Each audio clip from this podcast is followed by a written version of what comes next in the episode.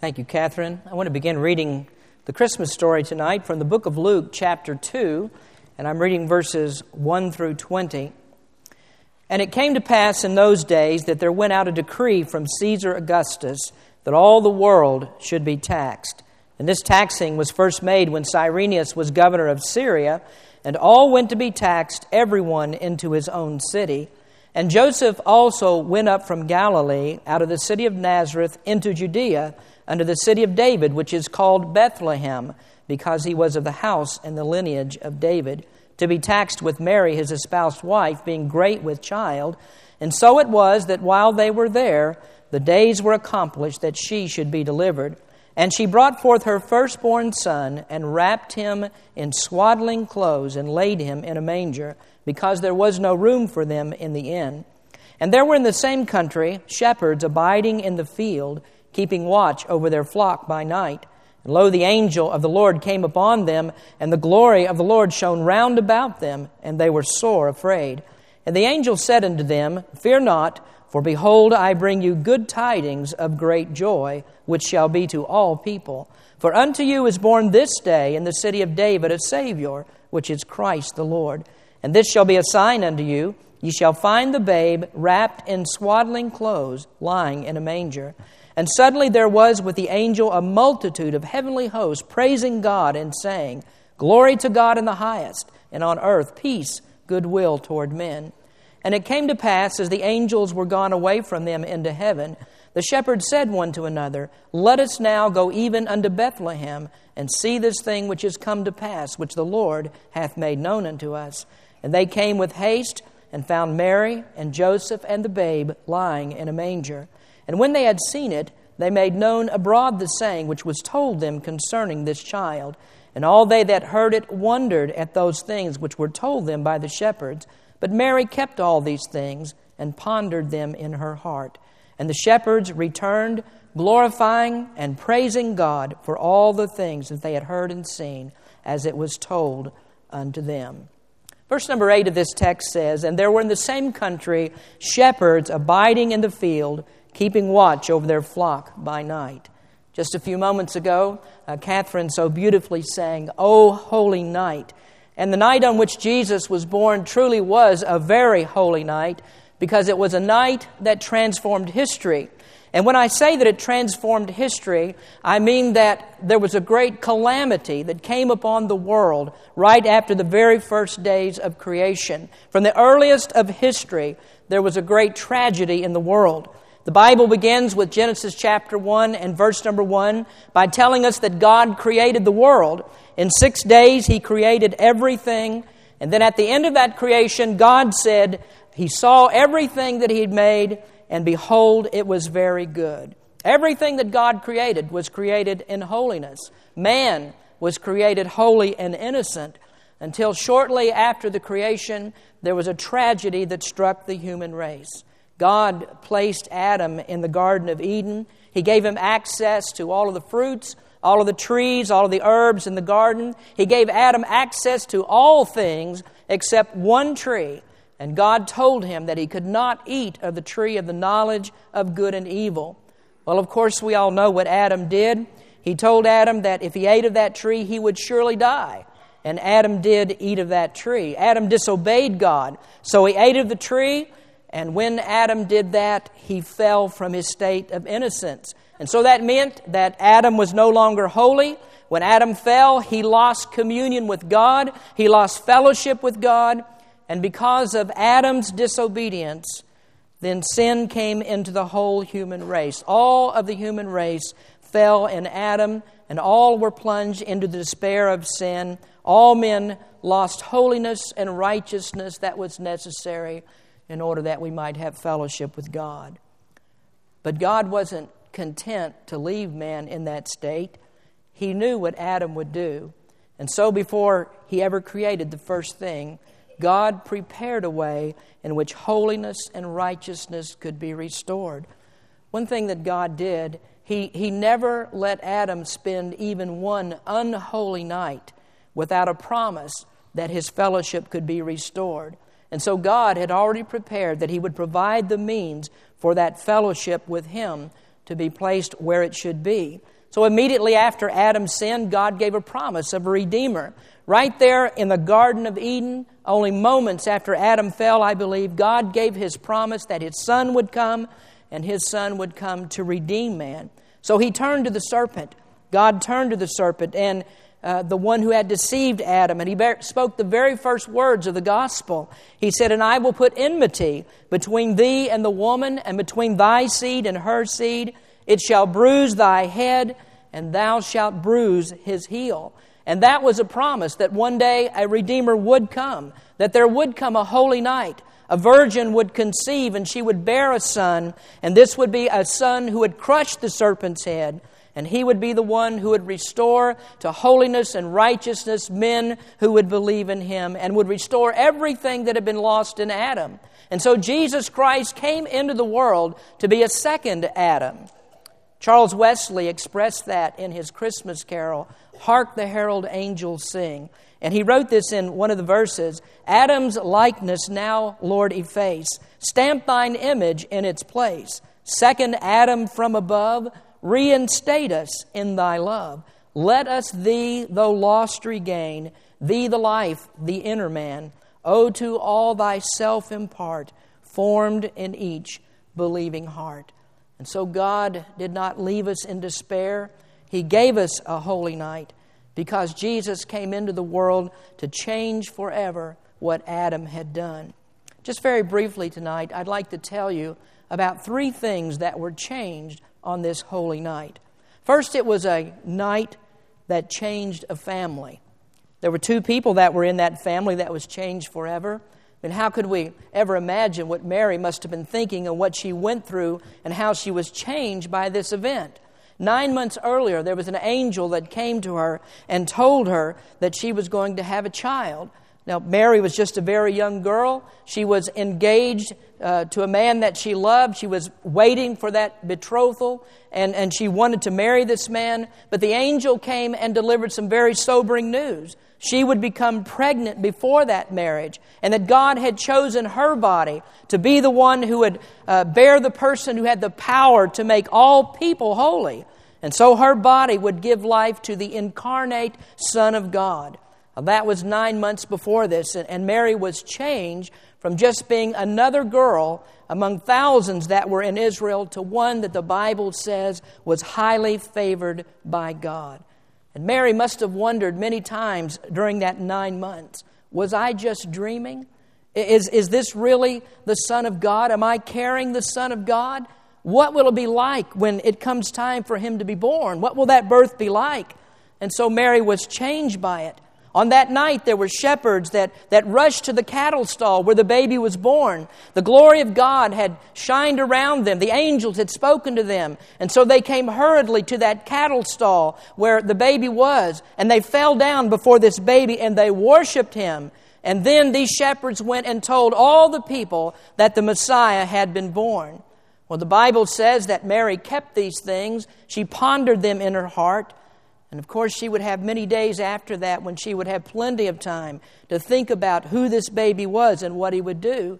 She watched Jesus as he grew up. Uh, he grew physically and he grew spiritually. She would see him increase in wisdom and stature and in favor with God and man, just as it says in the later part of this chapter. But then Mary would also see this son rejected. She watched him as he went into his public ministry. She heard him preach. She saw miracles that he performed, but then she also saw him hated and despised, and finally saw her son nailed to a cross. Mary's life was uncommon. It was changed forever because of that holy night on which this child was born. But then there was also another person in this family, and he too was changed. Joseph was expecting that he would marry just another common Galilean girl. He expected that his marriage would be much like that of his mother and his father, like his grandmother and his grandfather, all the way back to the very beginning. But this wasn't an ordinary marriage. Joseph, the Bible says, was a, a just and an upright man. He was a man who had not even a taint of impropriety in his life. But now he's been told that he has to marry a girl who is already pregnant. But the angel came to him also and explained to him all of these extraordinary events. And this was a night that changed him forever. This son that he would raise, the very first son that he would raise and be a father to, was not really his son. But this was the Son of God. He was the Son of the eternal Father. He was the Son of the Holy Spirit who had come upon Mary. And so he too must have wondered about this pregnancy. Uh, how will this play out? Uh, how will I raise a son to respect me as a father when this son himself is God and he's co equal, co eternal with God the Father? And that must have been a great dilemma for Joseph to go through. But this was a holy night, and the baby was born. And when that baby was born, all of Joseph's fears were set aside. He looked at that baby, and to him it appeared the baby was just a normal child. He was a baby to be loved, one to be cherished, one to grow, one for a father to console and to uh, give comfort to and to counsel, a young child to be bounded on a father's knee. And so Joseph loved this little baby, and Joseph became a father to him. And this was a night also that changed his life forever. And so on this holy night, there was a family that was changed. But then also, this was a night that changed the world. Let me go back to that first promise that we talked about in the Garden of Eden. Adam fell in the garden, and his holiness and his righteousness were lost. And because of the fall, God placed a curse upon the whole world. It wasn't just a curse of death upon Adam, it was surely that. But God also uh, cursed all of the creation. All of the world was affected by the fall. The ground was cursed so that briars and thorns and thistles would grow and they would choke out those bountiful crops that were in the garden. Adam would have to go to work. He would have to earn a living by the sweat of his brow. And the reason that you have to go to work every day is because of the curse of the fall. Even Mary, in giving childbirth, giving birth to the Son of God, this was a result uh, of the curse of the fall. The pain and the travail of that, her labor to deliver the child, came about because of this curse. Then the Bible also tells us that the animal kingdom was cursed. Animals became predators. Death reigned over all of the world, all because of the fall. But this was a night that changed the world. Men and women, and boys and girls, the animal kingdom, and even the earth itself would be changed by this holy night. All would be healed because of this night. In Romans, the Apostle Paul wrote, For the earnest expectation of the creature waiteth for the manifestation of the sons of God. For the creature was made subject to vanity, not willingly, but by reason of him who hath subjected the same in hope. Because the creature itself also shall be delivered from the bondage of corruption into the glorious liberty of the children of God. For we know that the whole creation groaneth and travaileth in pain together until now. But the Son of God came on this holy night to change that. This Son would go to the cross of Calvary and he would deliver the world from the curse. People are saved and they're delivered from that curse that God placed upon them by placing their personal faith in the Lord Jesus Christ. Anyone who turns to faith in Him will be delivered from the fall of Adam. And then the Bible tells us that all who believe in Him will one day be changed, will be given a body that's incorruptible, made just like the body of Jesus Christ. 1 Corinthians says, For as in Adam all die, even so in Christ shall all be made alive. And so it is written the first man, Adam, was made a living soul. The last Adam was made a quickening or a living spirit. For this corruptible must put on incorruption, and this mortal must put on immortality. And then the Apostle John wrote, Beloved, now we are the sons of God, and it doth not yet appear what we shall be. But we know that when he shall appear, we shall be like him, for we shall see him as he is. And so people are changed because of this holy night. The curse on mankind can be lifted because of Jesus Christ. The incarnate Son of God came into the world to change the world and to lift the curse. But then also, the scriptures tell us that the everlasting kingdom of God will come upon the earth, and the whole earth will be delivered from the curse. Isaiah 11 says, The wolf also shall dwell with the lamb, and the leopard shall lie down with the kid, and the calf and the young lion and the fatling together, and a little child shall lead them. And the cow and the bear shall feed, their young ones shall lie down together, and the lion shall eat straw like the ox. And the sucking child shall play on the hole of the asp, and the weaned child shall put his hand on the cockatrice den. They shall not hurt nor destroy in all my holy mountain, for the earth shall be full of the knowledge of the Lord as waters that cover the sea. And so it was a holy night because the whole world would once again be restored to holiness. So it was a night that changed a family and a night that changed the world. But I also want you to know this that it was a night that changed a man. And I hope you'll indulge me just a little bit because I want to get personal with you. It was a night that changed a man, and the man that it changed was me.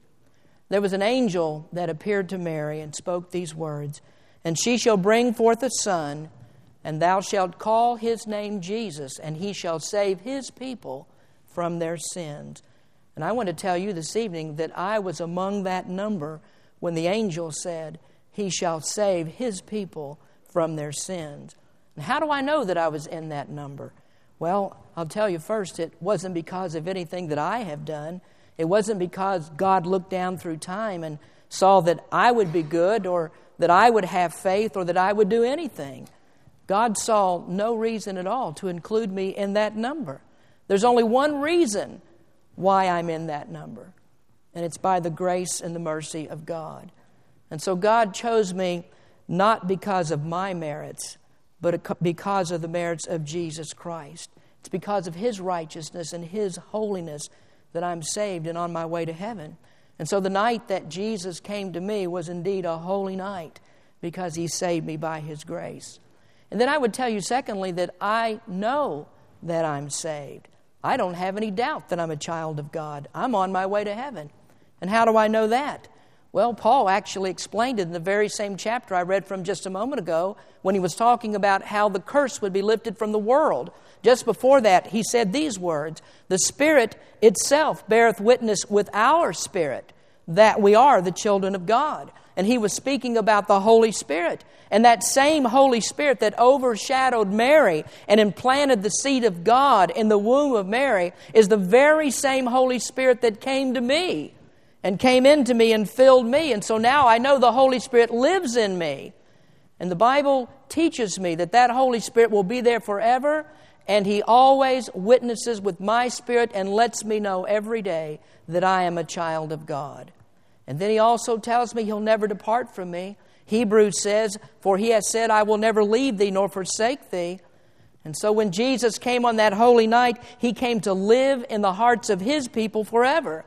And that holy birth that occurred in that sanctified stable on that night, on that holy night, changed all things forever. Now we have a king who sits on a throne, and the king says, Behold, I make all things new. And he that sat upon the throne said, Behold, I make all things new. And he said unto me, Write, for these words are true and faithful. And he said unto me, It is done. I am Alpha and Omega, the beginning and the end. I will give unto him that is athirst of the fountain of the water of life freely. He that overcometh shall inherit all things, and I will be his God, and he shall be my son. Thank the Lord that I'm changed, and I know that I also am a child of God. Now, I want you to think about this Christmas of 2007, more than 2,000 years after the Holy Night. Have you been changed? Do you know Jesus Christ? Does that holy night that happened so long ago in Bethlehem really mean something to you? I hope that it does. Or are you simply here in this service tonight because this is the thing perhaps that we ought to do on, on Christmas Eve? Is that why you're here? I want Christmas to mean to you what it should mean. And I hope that this is a holy night for you. And I hope it's a night that if you don't know Christ, that you would receive him as your personal Savior. And then you can know, just as I know, that you're saved. And you'll also know that you're on your way to heaven, and you'll know that Christ will never leave you. He'll always be with you, He'll never forsake you. So He's no longer a baby, and He's not in that manger. He became a man, He went to the cross to die for our sins, and then He arose from the grave, and He is forever enthroned in heaven. Are you one of His people? That's an important thing for you to know tonight. I hope that you are, and I hope truly that this is a holy night for each of you. Our Heavenly Father, we do thank you again for Jesus Christ. We thank you for that holy night on which He was born. I ask you, Lord, that every person in this room tonight might very clearly understand who Jesus is and how he came into this world to be born as a baby, to live a perfect life as he went and, and grow, grew into a man, and then, Lord, how he went to the cross to die for our sins. And then, Lord, he didn't stay on the cross, he was put into the tomb, but he didn't stay in the tomb. He arose from the grave. I pray, Lord, that every person here tonight might understand that Jesus came to die for our sins. And may they put their hope, their faith, their trust in you and make this a holy night in which they come to know you as Savior. In Jesus' name we pray. Amen.